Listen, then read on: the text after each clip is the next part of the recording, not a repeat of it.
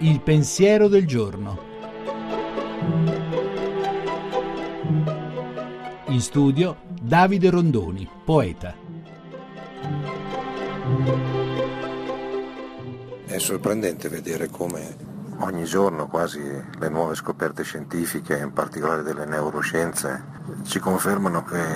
l'uomo e il suo pensiero non sono solamente il cervello, non sono solamente i circuiti cerebrali, c'è qualcosa insomma nell'uomo che sfugge alla presa della rappresentazione dei dati scientifici, c'è qualcosa che possiamo chiamare libertà, o coscienza o singolarità, ma insomma qualcosa che non si può far risalire a quello che vediamo e misuriamo anche con i più sofisticati strumenti di ricerca. Qualcuno ha detto tempo fa che il rischio non è quello di avere un cervello elettronico, un computer super intelligente, ma di ridurre gli uomini a esseri meno intelligenti proprio perché pensano di essere come dei computer, mentre invece l'uomo non è e non sarà mai solo un calcolatore elettronico di fronte alle situazioni, di fronte agli affetti, di fronte al mare, di fronte al dolore, di fronte alla guerra, di fronte alla proposta di qualcosa di male da compiere o di buono,